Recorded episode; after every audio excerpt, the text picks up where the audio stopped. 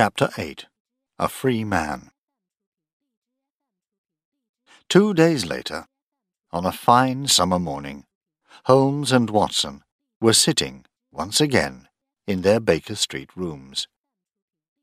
Watson was reading the newspaper excitedly. It's here, Holmes! He cried. The story of our Norwood builder.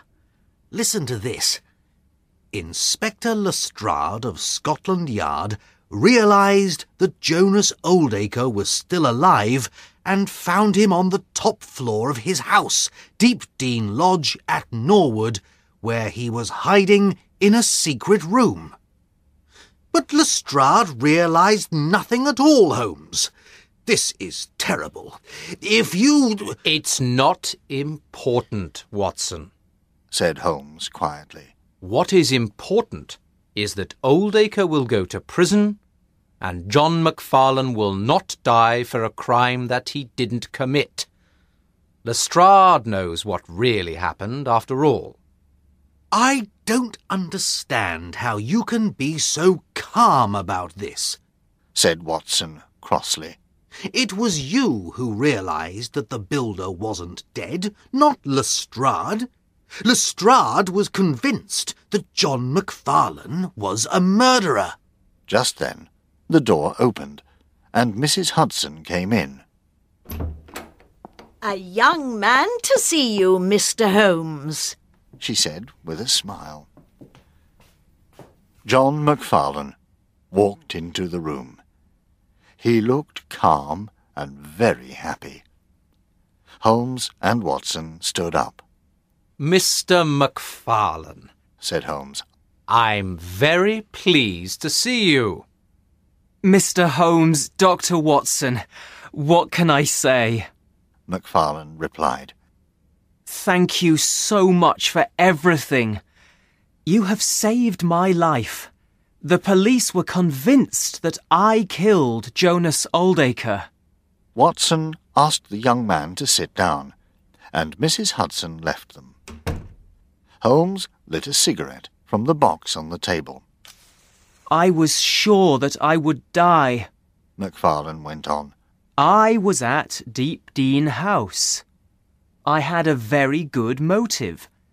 And when the police found my thumbprint on the wall, Please tell me, Mr. Holmes, how you proved to Inspector Lestrade that I was innocent of this crime.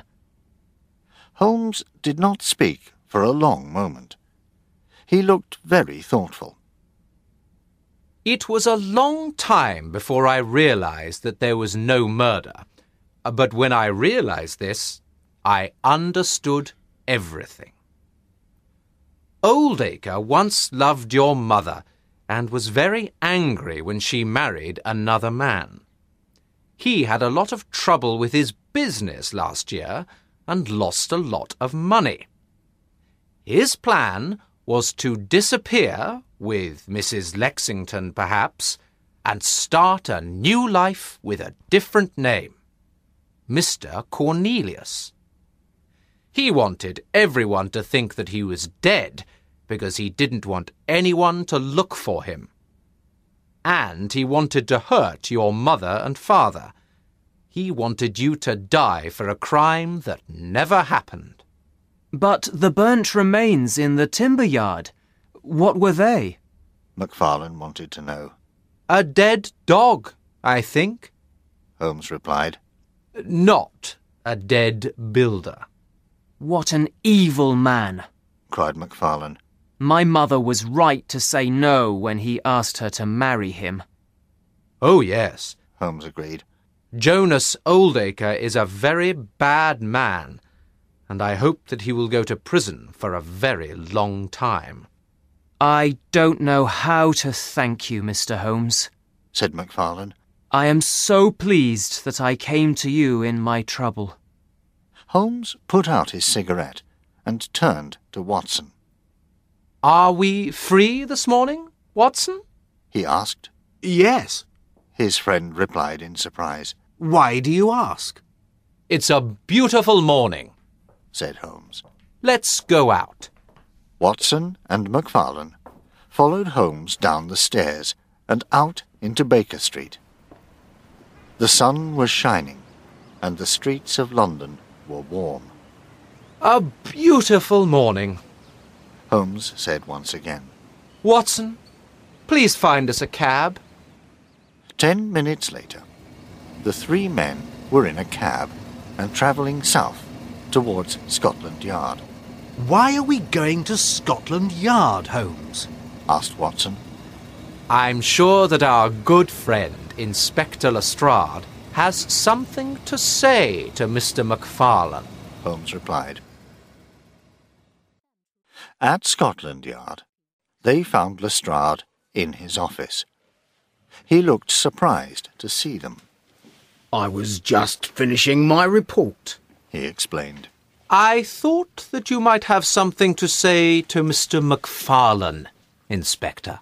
said Holmes, as the young man followed the detective and Dr. Watson into Lestrade's office. Oh, of course. Lestrade agreed. He didn't look very happy. Mr. MacFarlane, I am very sorry that I thought that you were a murderer. I was wrong, of course, and Mr. Holmes was right. I hope that the time you spent here at Scotland Yard wasn't too unpleasant. It wasn't the happiest time of my life, MacFarlane replied. but the important thing is that I am now a free man, thanks to Mr. Sherlock Holmes. Yes, Mr. Holmes has been very helpful, once again. said Lestrade. We work very well together, Mr. Holmes and I.